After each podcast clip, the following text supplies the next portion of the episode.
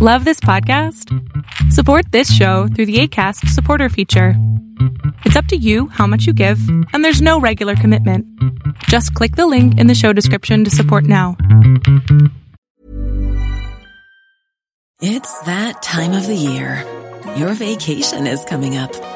You can already hear the beach waves, feel the warm breeze, relax, and think about work. You really, really want it all to work out while you're away. Monday.com gives you and the team that peace of mind. When all work is on one platform and everyone's in sync, things just flow wherever you are. Tap the banner to go to Monday.com.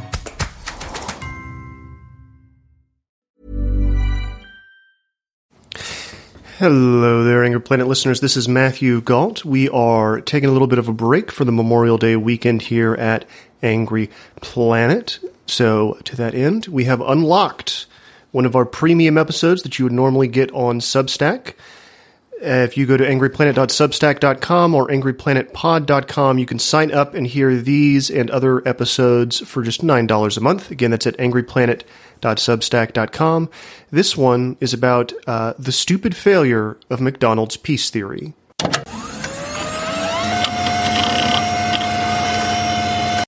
A lot of things happen on the way to Mikhail Gorbachev doing a Pizza Hut commercial, but the biggest thing is that he picks a fight with Boris Yeltsin, which was dumb. Um, he runs for president in 1996, gets one, 2% of the vote.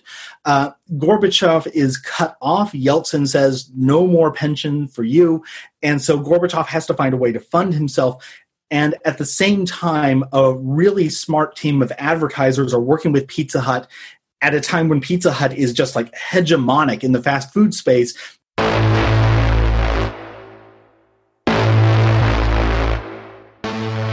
One day, all of the facts in about 30 years' time will be published. When genocide has been carried out in this country almost with impunity, and uh, when it is uh, near to completion, people talk about intervention they will be met with fire, fury, and frankly, power, the likes of which this world has never seen before.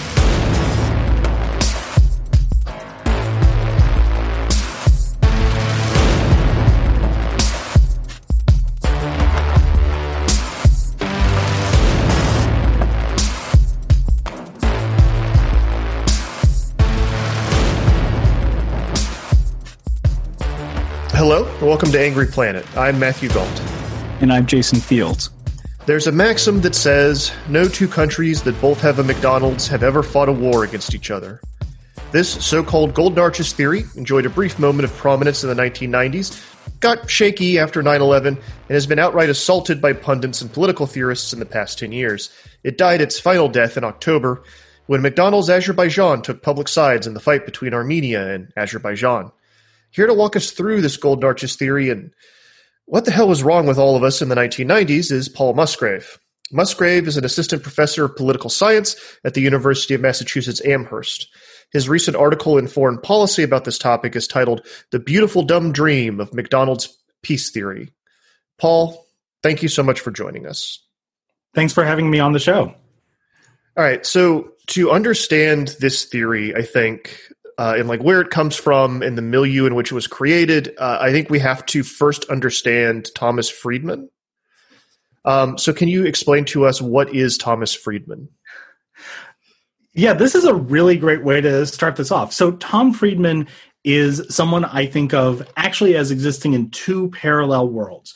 And I'm going to give Tom Friedman full credit because, you know, on Earth One, we have Tom Friedman, who was a well respected uh, Middle East correspondent for the New York Times. Uh, he did a lot of great journalism. He was on the ground in the 1980s. He continues to have really deep connections in the region uh, with the Saudi royal family and others. Uh, he spends a lot of time getting the facts straight. He really cares about the issue. Uh, his understanding might be a little bit uh, not quite as subtle as you might want, might be a little bit superficial. Uh, but you know, Tom Friedman won uh, is just a, a good journalist who found his beat, and his beat was Middle Eastern elite politics, elite diplomacy, elite foreign policy. Then there's Tom Friedman too. And Tom Friedman of Earth 2 has made a lot more money. Uh, Tom Friedman of Earth 2 is a pundit on everything. Uh, he is a guy who is a great sloganeer. He comes up with ideas like the world is flat or the Golden Arches theory of peace. Uh, and he goes off and he tries to take these very simple sizzling hot takes and just turn them into columns and books and especially into incredibly lucrative lectures on the lecture circuit. So when we're talking about Tom Friedman today, we are not talking about Tom Friedman 1, we're talking about Tom Friedman 2, uh, who is the guy who has sold millions of copies of books and made millions of dollars uh, just serving up these really pop international relations accounts of the world. Do you think it would be fair to say that the golden arches theory is the moment that Paul or Thomas Friedman one became Thomas Friedman two?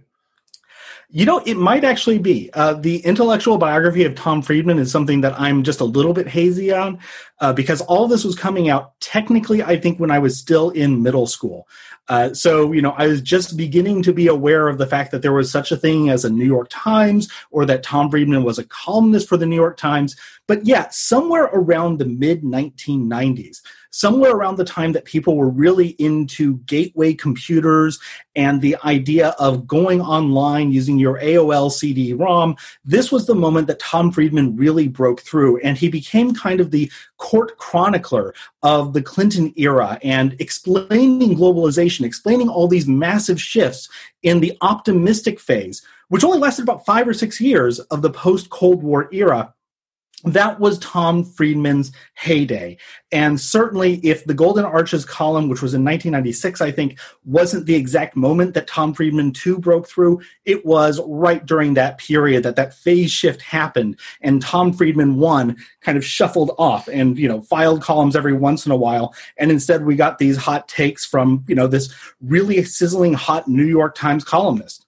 All right, can we can we drill down on the golden arches theory then? Uh, like, what what exactly is it? What else was he saying in that article? How, you know, what was going on right then geopolitically that that made him come to this conclusion? So let's start with the context just a little bit. So I mentioned that this is the optimistic phase of the post Cold War era. There, the first phase of the post Cold War era was really shockingly pessimistic. And after the Soviet Union crumbled, and even when the Berlin Wall came down a couple of years before that, Americans were really anxious about what the post Cold War was going to look like. And this is when Sam Huntington wrote and published The Clash of Civilizations, and you had people thinking that maybe Japan or Germany or a team up between Japan and Germany was going to take over the world. That period actually lasted about five years if you go back and you look at the bestsellers, Americans, especially elite class Americans, were scared out of their wits about what they were going to do in this new post Cold War period. Tom Friedman comes into this right at an inflection point where the American economy has recovered, when Bill Clinton has finally figured out how to do this presidenting stuff, when China is really going all in on its turn toward what looks to, like capitalism, uh, Boris Yeltsin is winning re-election. Um, you know, like this is a period where it looks like capitalism is triumphant, and Japan, Germany, everybody else is going to go along with American leadership. And so the big question right then is how do we make the international system work for this mix of liberal democracy and capitalism? And Friedman's argument is basically all good things go together. And he's trying to explain why it is that this world has turned out so much more positively than anybody expected it would. And his answer is economic integration. And economic integration has brought together all the leading powers in the world. They can't afford to go to war with each other anymore. And so, therefore, we don't have to worry about all that stuff that we were worried about just a couple of years ago. And so, the Golden Arches theory is Friedman's way of distilling this for a broad argument, for a broad audience. And his specific argument is, as you said, no two countries that have a McDonald's have ever gone to war with each other since they got a McDonald's. And he makes this argument in that 96 column, and then he makes it again in the 1999 book, The Lexus and the Olive Tree, where it gets a whole chapter, and it is a big part of his exploration of how globalization is changing the world. And there's just one problem with this. Even on its own terms, it is not true. Uh, it is just not an accurate description of the world, much less a theory to explain what the world would end up becoming. Speaking as the old person here, uh, about to turn 50, there was a time when McDonald's did mean something. I mean, you know, Gorbachev, you know, tore down this wall and allowed a McDonald's into Moscow for the first time, and people lined up to get those hamburgers, those terrible hamburgers. They lined up for hours and hours and miles and miles. And I do think that people saw that as an optimistic sign. Yeah, I want to stress for our younger listeners um, how surreal some of the 90s now seems in retrospect. You can see pictures of what Jason's talking about. There's these beautiful photographs of the first McDonald's opening in Russia, just swamped, just looks like an In and Out burger opening. Um, you know, and uh, also to your point, Paul, and this is something you you talked about in your article that I thought was really interesting. There's also this period in the early '90s where um, early to mid 90s where pop culture is looking for the new villain that America is going to stand in opposition to. So you get a lot of really weird. Uh, it happens in sit. It happens in sitcoms. It happens in movies. It happens in Tom Clancy books. It's usually either Japan or uh, it like a, a an economic um, an economic powerhouse of Japan or like Nazis taking Germany back over right? Is that Sum of All Fears is the the Tom Clancy book where the Nazis nuke uh, portions of America? So no, uh, actually, there it's a weird international terrorist group of like everybody: Palestinians, uh, Argentines, Nazis. They really slimmed it down uh, for the movie, but. Uh, Sum of All Fears, like it's East Germans and they were in the intelligence services, but their ideology, like it's just kind of revenge. Literally, they want to go for revenge. But as people were trying to make sense of this, right, it all gets slimmed down. Um, and of course, a little bit later on, Tom Clancy has another book, Debt of Honor, where uh, the you know, the Japanese go to war with the United States. There's a sneak attack, and then at the end, a 747 is flown into the Capitol building. Uh, you've got this moment exactly right between the both of you, and I think actually one thing that really struck me as I was looking at this era now, 25 years later, is exactly that McDonald's used to mean something a lot bigger in this discourse. Uh, French farmers, when they were protesting uh, the Americanization of French culture, would go and burn down McDonald's. Uh, it wasn't just that McDonald's was controversial in the Soviet Union or in the former Soviet Union, McDonald's was controversial everywhere. And this was you know, like phase two of McDonald's international expansion because it had been in Britain, it had been in Western Europe, but now was breaking into really new markets. And this really seemed to herald a brand new era. And I don't want to say that this was not a new era. The error for me is that people assumed that this was just going to go on and on and on forever.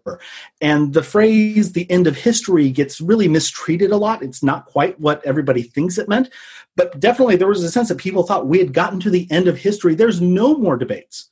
There's no more progress to be made because, you know, now you can go to Red Square and get a McDonald's. And that was just supposed to be uh, something tremendously significant. Um, and it turned out to be significant, but not in that enduring way uh, that Tom Friedman and other folks thought at the time. This is just a tangent, but I want to go down this road because you, you mentioned it, and I think it's it's important. Um, we people love to shit on Francis Fukuyama and the end of history, right? But like as you said, that's often kind of maligned and taken out of context. Can you kind of drill down into that real quick for us? Yeah, real fast. So you know, Francis Fukuyama is a tremendously sophisticated political thinker and political theorist. And, you know, much like uh, any great band of the 70s or 80s, he's actually still out there doing new stuff, um, which his ardent fans like a lot better than the old hits. But he's never going to have a hit like uh, his 1989 uh, article, which became a book on the end of history. And everybody read the title and maybe 1% of people who read the title actually read the argument because the argument is so complicated, I don't see how you get your head around it. honestly, without checking, I can't tell you if it's all about Kantian or Hegelian um, our, uh, uh, philosophy. I think it's Hegel, and it's all about a dialectical process by which different forms of government emerge and contest with each other. And the end of history is the idea that you get to a point where liberal democracy has simply shown that it is the most enduring form of government that you can have. And people hung all sorts of implications on this. And you know, Fukuyama himself was a little bit depressed at this prospect because, you know, for him, the idea of thinking about different ways of organizing politics, he's a, he's a political theorist. This is what he does when he wakes up in the morning. And he was actually kind of glum about this prospect, but it did seem to capture this era. Uh, and it's such a major shift in how people were thinking because just two or three years before Fukuyama wrote that, the big bestseller uh, in the United States was Paul Kennedy's Decline and Fall of the Great Powers. And everybody thought, oh, well, history is going to end, but it's going to end with, you know, the U.S. just slowly sinking beneath the waves. Um, and if you're taking like one big subtext from the article, which, uh, you know, I'm glad to surface here, it's people are super faddish about the things that they think drive world politics. And maybe we need to step back a little bit and like stop uh, identifying ourselves with these really uh, you know if tom friedman is basically an elite influencer right? Uh, we need to stop identifying with these intellectual fads. Yeah I, I, think that's the one of the reasons that the golden arches theory fascinates me is that it kind of fits into this like superstructure of my own thinking where people love to have very simple solutions uh, and maxims that allow them to stop thinking about complex problems, right? And I think that that's part of what Thomas Friedman does.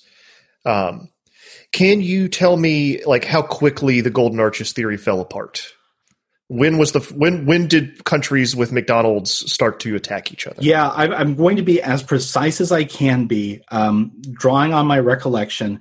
My recollection is that Golden Arches theory, so the column is 96 the lexus and the olive tree is published in something like march 1999 and in april 1999 the us and nato are at war with uh, serbia the former yugoslavia. And this is significant because belgrade had had a McDonald's since 1988. They actually, I think they got theirs before Red Square, but they definitely got theirs while Yugoslavia was still a communist country. Uh, and there's actually a small subset of international relations nerds and other folks like me who have been to Belgrade. And I won't say that the only reason I went was to go to the McDonald's, but I definitely made sure that we went to that McDonald's. And I've tried to find the photograph, but this was pre iPhone, pre everything else. Um, and so the, this this was disproven so quickly. And Friedman has a second edition of the book, and I go through this in the article. He says like this wasn't really a war, this wasn't this, this wasn't that. Um, and you know at this point in 2020, we are now four or five wars into things that kind of disprove this.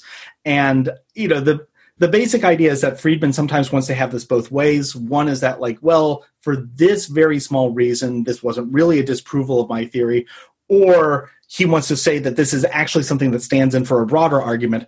At this point, either way, it's been disproven. But the initial, like the, the real shock to this thesis, the first real test was maybe six weeks after that book was published. And uh, people just fell on that. That was raw meat. Even in pre internet, pre social media times, people just fell all over that.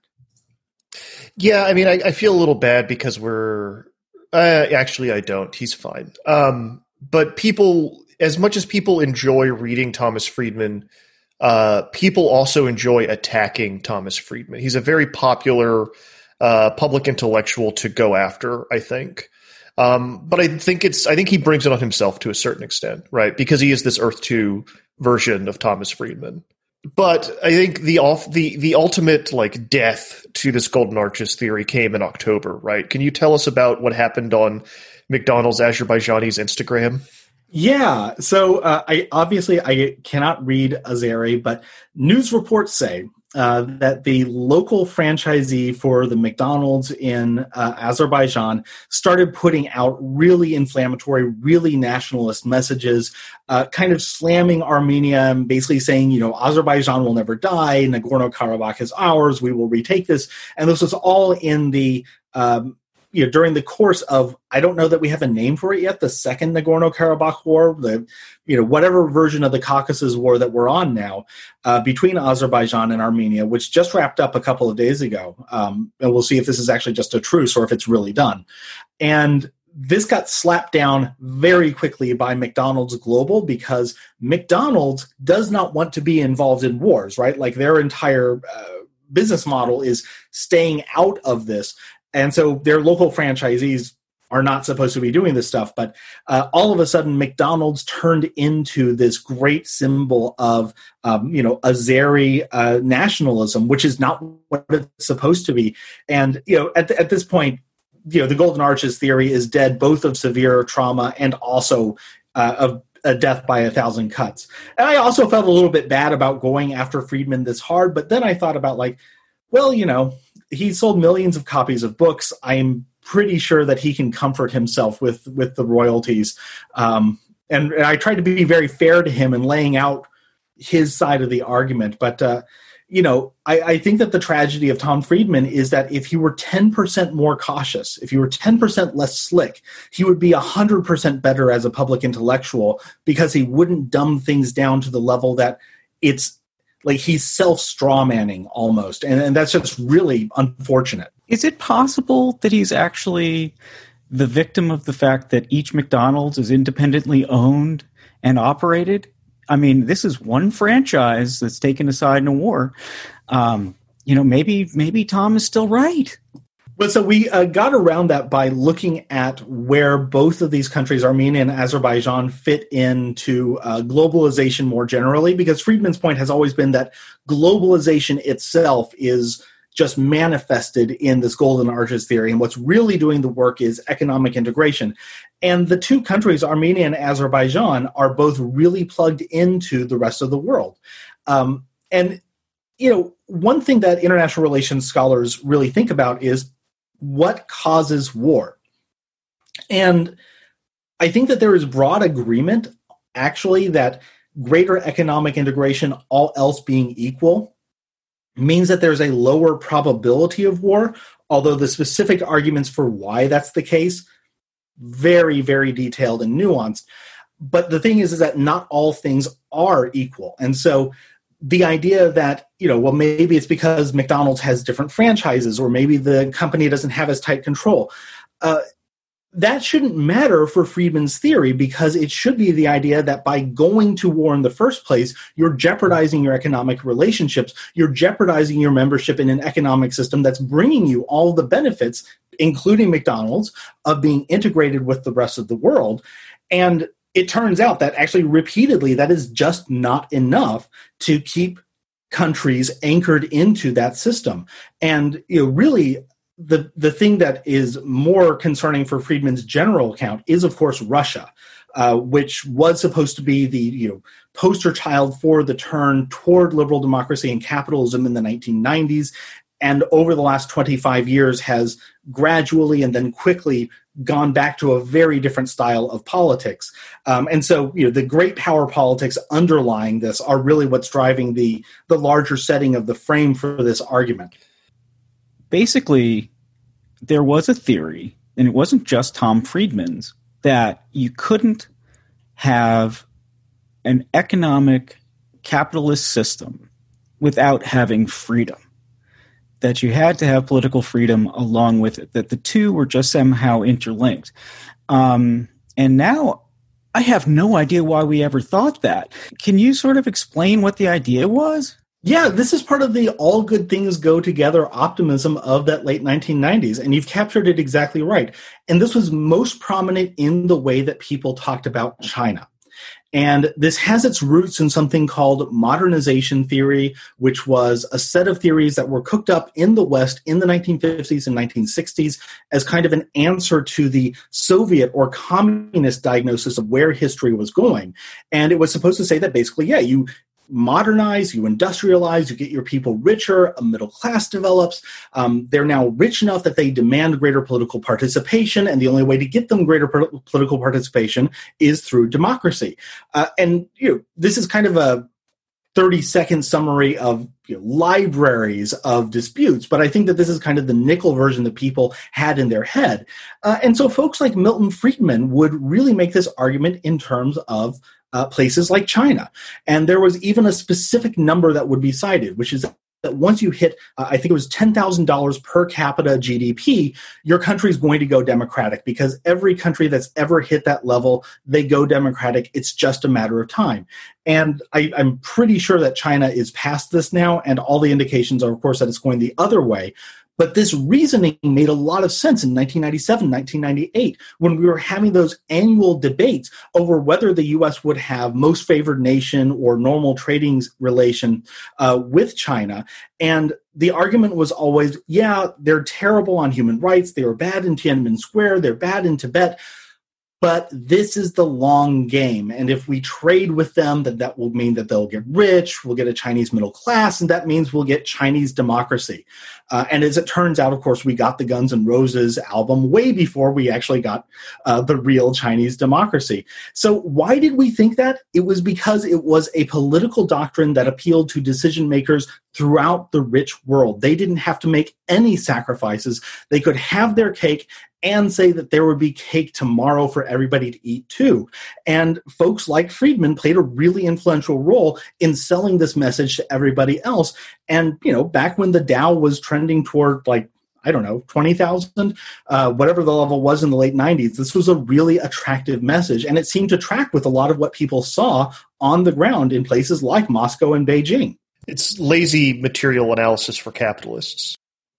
So the move in Russia, I think, towards opening up in capitalism, I think is best personified in the personage personage of of Gorbachev, right?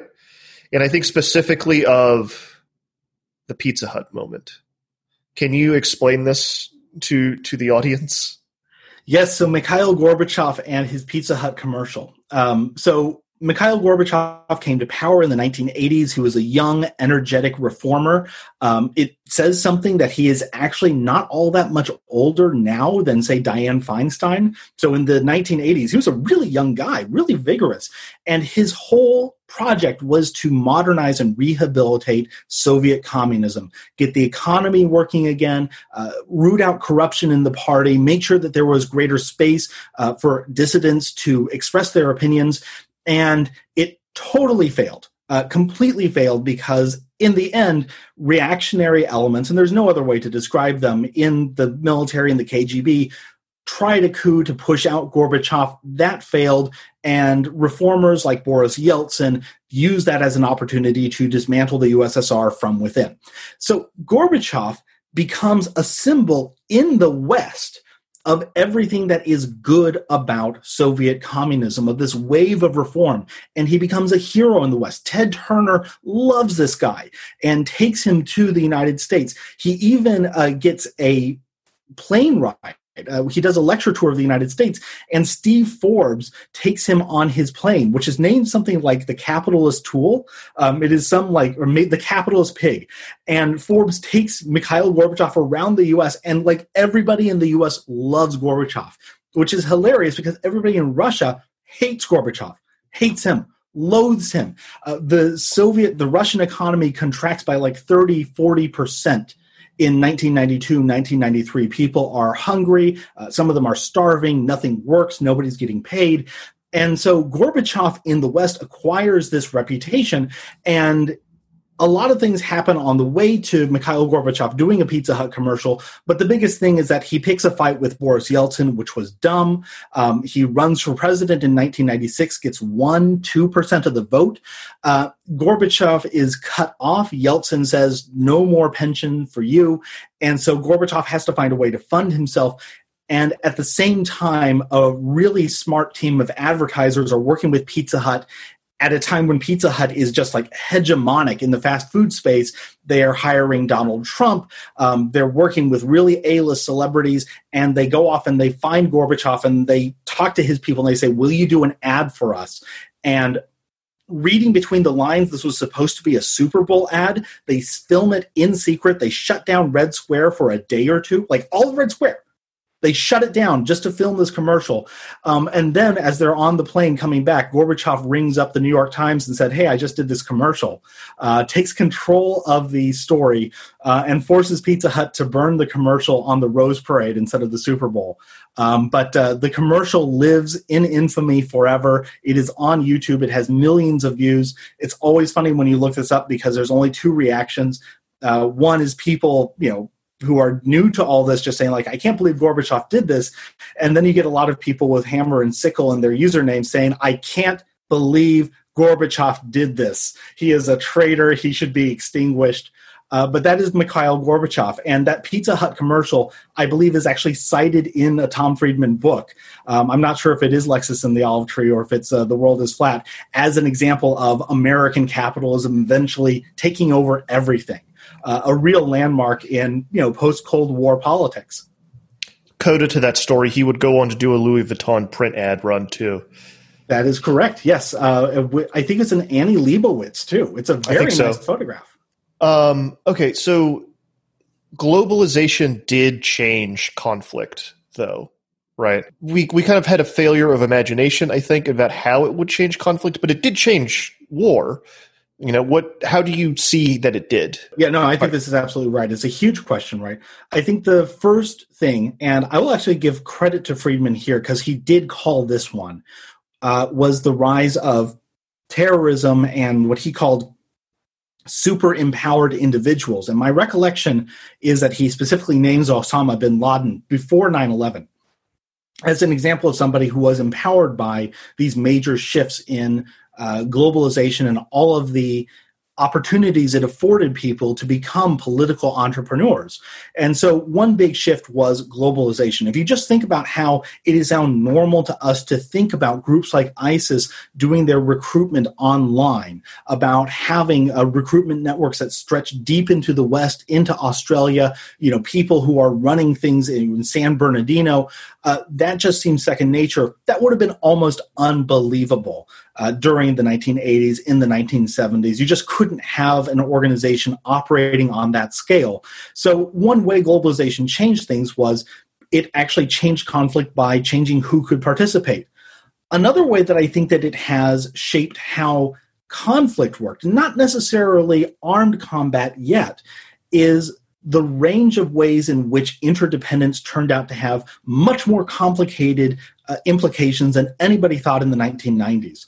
Um, Henry Farrell and Abe Newman, um, you know, Henry is at Johns Hopkins, Abe is at Georgetown University, uh, came up with this great phrase a year or two ago called weaponized interdependence. And the idea of weaponized interdependence is if you look at relations between the US and China, over the last 10 years, China has really figured out a way to use the fact that its economy is so integrated with the United States to its advantage. And when you think about the debates that we've had over TikTok, uh, the fact that CFIUS, the Committee on Foreign Investment in the United States, required a Chinese firm to give up its acquisition of Grindr, uh, the gay dating app, because of concerns over what that could mean for U.S. intelligence personnel and then you think about Huawei and 5G and you know everything that goes on. It's actually not clear that the United States is the country that is advantaged by interdependence with the with China because so much of our economy is entangled with theirs and the Chinese Communist Party has so far evolved a better strategy about how to exploit those dependencies in a way to advance their uh, uh, agenda, advance their interests. Um, you know, there's a dumb version of this critique, which I think that the Trump administration has kind of stumbled on, but I think that there's also a very sophisticated way, which is to say that globalization has made things much more complicated. And the old idea that all of these interdependencies would make war and conflict impossible really turns out to not quite understand that it just made great power competition way more, way more uh, imbricated with you know, much more complex uh, uh, questions. And then I will say the other thing is, depending on the version of the capitalist piece that you take seriously, you could also make an argument that it is not actual trade between countries, but expectations of trade in the future that are most important. And so, as we're going through a period where the United States and China are decoupling, where they're trying to break their economies apart, it could be that even if globalization didn't do all that much to reduce the possibility of conflict, that sundering globalization, that taking it apart, is going to a lot to do a lot to actually make conflict more likely um, by making these countries, these societies, uh, less able to find areas of cooperation. Um, you know, we'll see what happens. I'm actually being agnostic on this right now because I haven't had to really think through all of this, but certainly I think that globalization did not turn out to be the pan American panacea that people assumed it would be back in the 1990s. Two points uh, just to bring up. One is an example of what you're talking about the interdependence that's actually a problem. Uh, personal protective equipment made in China um, and the worldwide shortage, I mean, it almost seems inevitable in that is China going to use the equipment first before they sell it to the United States? Or are they going to prior- prioritize arrival over themselves? And I think the answer to that is fairly obvious. Um, and the other point, just kind of interesting to note, is historically this isn't a uh, this isn't a one off. This isn't the first time. Um, you know, the United States was actually very involved in corporations in Nazi Germany, and just it's not to speak actually particularly against those com- uh, companies in any way. I mean, they were there before the Nazis, and but you actually have two versions of the drug company Merck uh, was break broken up. Bayer, there's a, a whole bunch of different companies that actually have German versions and American versions, and it dates back uh, 80 years. Um, I mean, are we looking toward something similar as we go forward? Do you think? Or, I mean, you said you were agnostic to it, but I mean, I just wondered if you had any thoughts. So I, I think that these are exactly the kinds of parallels that we should be thinking about. And, you know, I was talking to folks the other day about uh, China and the rise of China and its influence on pop culture. And as we know, in a lot of movies and a lot of uh, different ways, the Chinese market and the role the Communist Party of China in actually censoring and rewriting movie scripts has changed uh, movies, like even in just trivial ways. I think it's Transformers 3, but it might be Transformers 4. I'm not that big of a stickler on, on those movies. Uh, but in one of them, they go to Hong Kong, and there's this really gratuitous scene where a People's Liberation Army official says the Communist Party will always defend Hong Kong, in this case from Decepticons. Uh, but of course, the message is a lot broader. And apparently we saw the same sorts of dynamics play out with Warner Brothers in the 1930s when they wanted to sell into Germany because the German market was so big that the Nazi party could have influence over what was filmed in the United States. So we have seen exactly these kinds of dynamics before. And my recollection, um, I was trying to check this really fast while you were talking, but my very strong recollection is that this is also why we have Fanta because the Coca-Cola Corporation of Germany was cut off from the home market. They ran out of ingredients, and then during the war, they had to sell something that was soda-like, and so uh, you know, Fanta, right? Like one of the less um, objectionable legacies of Nazism, I suppose. So I, I, do think that we're going to see a lot of different ways that this will play out. And one thing that I think that we should remember is that this is not hypothetical. We thought of the internet as something that would bridge different countries and really efface national differences. But instead, what we have is essentially now a US and Western internet. And then there is a Chinese internet behind the Great Firewall. Uh, you know, there's a foreign ministry states uh, spokesman uh, Zhao Lijian, who is really active on Twitter. He's a really big troll for the Chinese Ministry of Foreign Affairs. He's an actual spokesman on Twitter. And the irony is that Twitter, like Facebook, like Google, does not exist in China. So we've already seen countries begin to break away and have different you know large parts of their economy um, you know break up uh, because of great power concerns and because of power political concerns and so i think that integration is just not going to be quite as all encompassing a force as as folks thought it would be and you know the height of globalization in its first wave was 1913. And back then, there was a guy named Norman Angell, who was an English economist who wrote um, a book called The Great Illusion, which said that war would be so costly that the great powers would be crazy to ever go to war with each other. And he wrote this in 1912. It was a bestseller, you know, kind of disappointing uh, there at the end. Do you think that part of the problem here is, and I don't think that only America and capitalism does this, but that economic and political systems tend to sell themselves as morally good. Um, and if you are morally good, then therefore it follows that you have to triumph in the end. Sorry, if you're, you're good, you have to triumph in the end. Yeah, yeah, like it's like a Reaganish Reaganish idea, right? Like if you are, um, you, if you capitalism is the morally correct uh, economic system, right? And so, because it is the morally correct economic system, it has to succeed. It's like I, prima facie that it will succeed.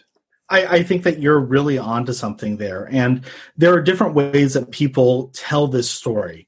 Um, and you know, one way is back in the 18th century. You know, the original version of the capitalist peace hypothesis was that engaging in trade and commerce softened your manners. It made you a lot more likely to want to cooperate because that was the fundamental of all business. Um, there's some irony there because that might have been the case among European countries, but this is also when the British East India Company is you know, conquering India. So apparently you could have trade and also not nice manners. Um, but this was an you know argument about how capitalism, about how one system would lead it to triumph over the others. Uh, there are other ways that you could talk about this, and one fashion that was really prominent during the Cold War was simply that capitalism was more efficient at producing things than communism, and so in the long term, it would just outcompete uh, you know the communist system.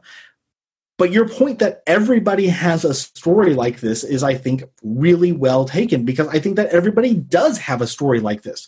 There's no way that you can get people to engage in a large social project without promising them that in the end it's not going to be futile.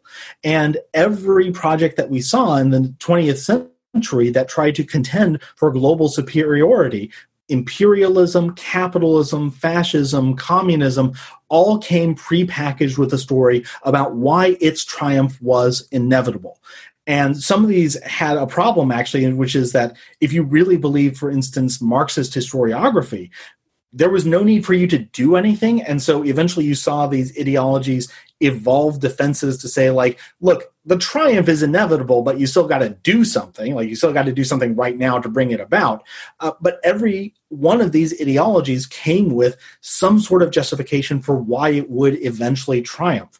And I, I, think that you just have to have that. I think that it is a natural response to the questions that you're going to get asked about why should I make whatever sacrifices your ideological commitment requires me? Because they all require sacrifice. And the answer eventually is going to have to be because this is the right way to do things. And this is something that would have been familiar to defenders of absolute monarchy. It's something that would have been familiar to defenders of, you know, like actual Islamic civilizations, actual Islamic countries uh, that justified their basis. You know, go back and talk to the folks who were, you know, the Ming emperors, and they would say, well, our right to rule is based on the fact that we are upright and this is how we do things. So everybody has got that. Um, maybe one of these is right. I don't know. Um, but it, it is definitely something that every society eventually has to have an answer for why their way of doing things has some sort of justification for uh, prevailing in any sort of long term conflict. Yeah, I've got a friend that was um, once an ardent Calvinist and is now an ardent Marxist. Uh, and I think that's pretty funny. Um, all right, I've just got a few more questions here. Uh, something else that really struck me in the piece, and this is kind of a bit of a tangent, but I thought it was really interesting, and I wanted to ask you about it, was that this idea, and we've talked about it a little bit, this idea that um, American foreign policy needs an adversary or else it collapses. Um, can you talk about that a little more? Yeah. So, American foreign policy, as we've known it since 1945, has never been purely self justifying. And I'm going to sidestep a really big debate in social science about whether every identity requires some capital O other in order to exist. but just as a, a, normal way of thinking about things, since 1945, the fundamental premise of American policymakers has been that America needs to be anchored in the world. And I think this is why it was so disorienting to people in 1989 to 1992 when the Cold War disappeared and then the Soviet Union disappeared, in that order about what America was going to do. And there were all sorts of folks who were really afraid that the United States would become isolationist. Uh, John Mearsheimer, who's a you know, famous realist at the University of Chicago, said, well, now we're just going to go on to multipolarity and you're going to miss the Cold War because now things are going to get really brutal and really gruesome. Uh, Robert Kaplan wrote a book called The Coming Anarchy in which he basically predicted that Africa and the third world would collapse because now the super the superpowers wouldn't be there to stabilize them. And of course, like the opposite happens, right? It turns out that the superpowers were destabilizing the third world, um, and that getting rid of them meant that the third world, you know, Africa, South Asia, and so forth became a much calmer place. But for Americans trying to make sense of the world, if you have gone through, and by the early 1990s, we are talking about now 50 years of the presumption that the United States is leading a cause against some adversary, first Nazi Germany, Imperial Japan as like a distant second, and then the Soviet Union, Communist China as a distant second the idea that America didn't have any enemies meant that there was suddenly no clear or easy story to tell. And I, I, think that this was something that was discomforting to people because they assumed that, well, if we've reached the last level, if we're at the end of history, if we've defeated the final boss, why are we going to keep playing the game? And I think that when 9 11 happened and supplied us with a very ready-made set of narratives that people could uh, latch onto. And you guys will remember this right? From september 10th to september 12th it, you cannot convey to undergraduates how fast the snapback was and how quick everybody was to hitch onto cold war or second world war imagery. And almost like for all the sense of fear people felt there was also a secret sense of relief because now we knew who we were going after. And I think that this carried through. And so, you know, I, I, think that we're entering into a world that is actually going to be as complicated as folks thought that the 1990s were going to be. Certainly, I don't see the United States and Europe as being as closely uh, allied as they were uh, during the Cold War. Russia's getting powerful, India's getting powerful, China's getting powerful. It's a much more complex world out there my fear is that we're going to fall into one or another very simple story and just kind of blindly follow that without really thinking about what's actually going on. And so like the piece is really, if you read it very carefully, a call to be sober and sensible and not to follow all these intellectual fads because the next 10, 20 years are going to be super complicated. And we should not just say, like, here's one great 240 character uh, foreign policy we might actually have to have a more open, more reflective way about thinking about things. So, what does Tom Friedman think about all this? Is uh, how what does he see the future as now? You know, this is a great question. Um, you know, uh, I practice some really radical attention conservation, and so I don't read him as much anymore. Um, he's still out there. Like Tom Friedman, one I know is still out there and still talking to uh, royal families and still getting input about what the Middle East should be. Um, back in 2007, you know, this is a long time ago, but he uh, published what was basically like the Saudi peace plan for the Middle East. He is incredibly well connected. Um, but Tom Friedman, too, um, you know, you get to a point as a public intellectual and your ideas no longer fit the world. And so Friedman had two or three best selling hits in a row, um, really did tremendous numbers uh, with those books. And then more recently, his books have just kind of been like not really in keeping with what people are interested in. And I think that's because it's very hard to preach the gospel of greater integration when you're not talking about, you know, a, a China led by Deng Xiaoping or a Russia led by Boris Yeltsin. We're talking about countries that are much more set on pursuing their national interest and on using the international system in a way to uh, actually uh, achieve their goals rather than being changed by the international system. And I, I don't think that Tom Friedman too is able to adjust to that. Um, and you know, the only thing in the world that's harder to get fired from than a Supreme Court seat is New York Times columnist. So I assume that he will still be out there offering his takes for 10, 20, 30 more years. Uh, but, you know, Friedman just does not feel relevant to the conversation.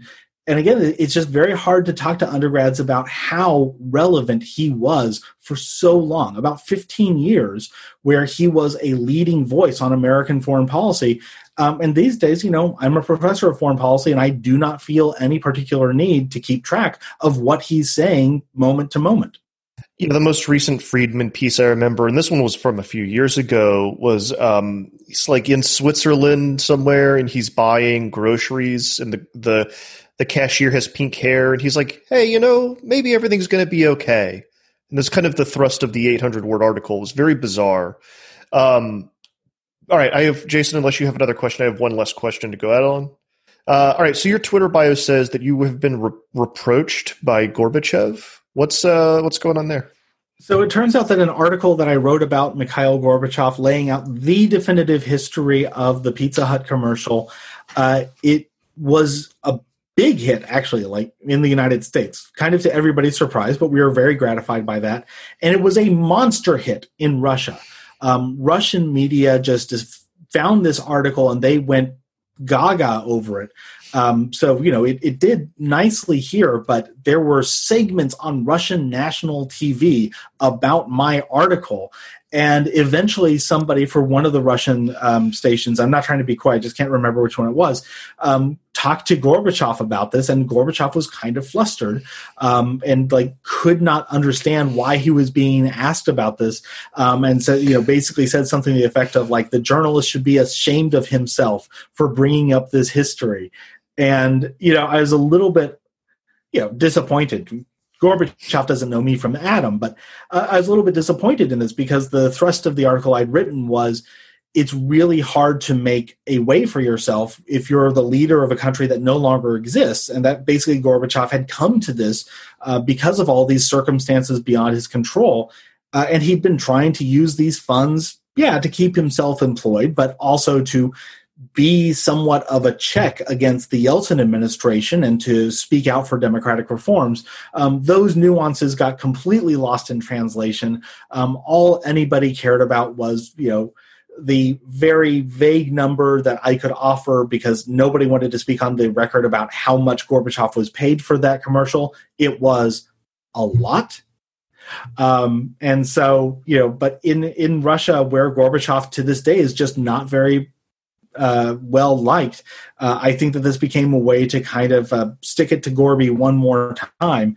Um, and he had the misfortune that this article came out a week or two after uh, a Werner Herzog uh, movie about him, and so you know people had his number, they knew how, who to contact, and so that is the story of how I was reproached uh, at secondhand by Mikhail Gorbachev, and the article is out there somewhere, um, but it was a very bizarre couple of weeks where you know I would I stopped getting Google News alerts in English and started getting them in Russian. All right. The most recent article, though, is in Foreign Policy. It is The Beautiful Dumb Dream of McDonald's Peace Theory by Paul Musgrave. Thank you so much for coming on to Angry Planet and walking us through all of this. Great to be here. Cool fact a crocodile can't stick out its tongue. Also, you can get health insurance for a month or just under a year in some states. United Healthcare short term insurance plans, underwritten by Golden Rule Insurance Company, offer flexible, budget friendly coverage for you. Learn more at uhone.com. This is Paige, the co host of Giggly Squad, and I want to tell you about a company that I've been loving Olive and June. Olive and June gives you everything that you need for a salon quality manicure in one box. And if you break it down, it really comes out to $2 a manicure, which is absolutely insane. It's also so easy to get salon worthy nails at home with Olive and June. The difference between how your nails used to look when you did them yourself and now with the Mani system is a complete game changer. The best thing about Olive and June too is it's a quick dry, dries in about one minute, lasts for five days, and full coverage in up to one to two coats. Visit oliveandjune.com slash perfect Mani 20 for 20% off your first system. That's oliveandjune.com slash perfect Mani 20 for 20% off your first system.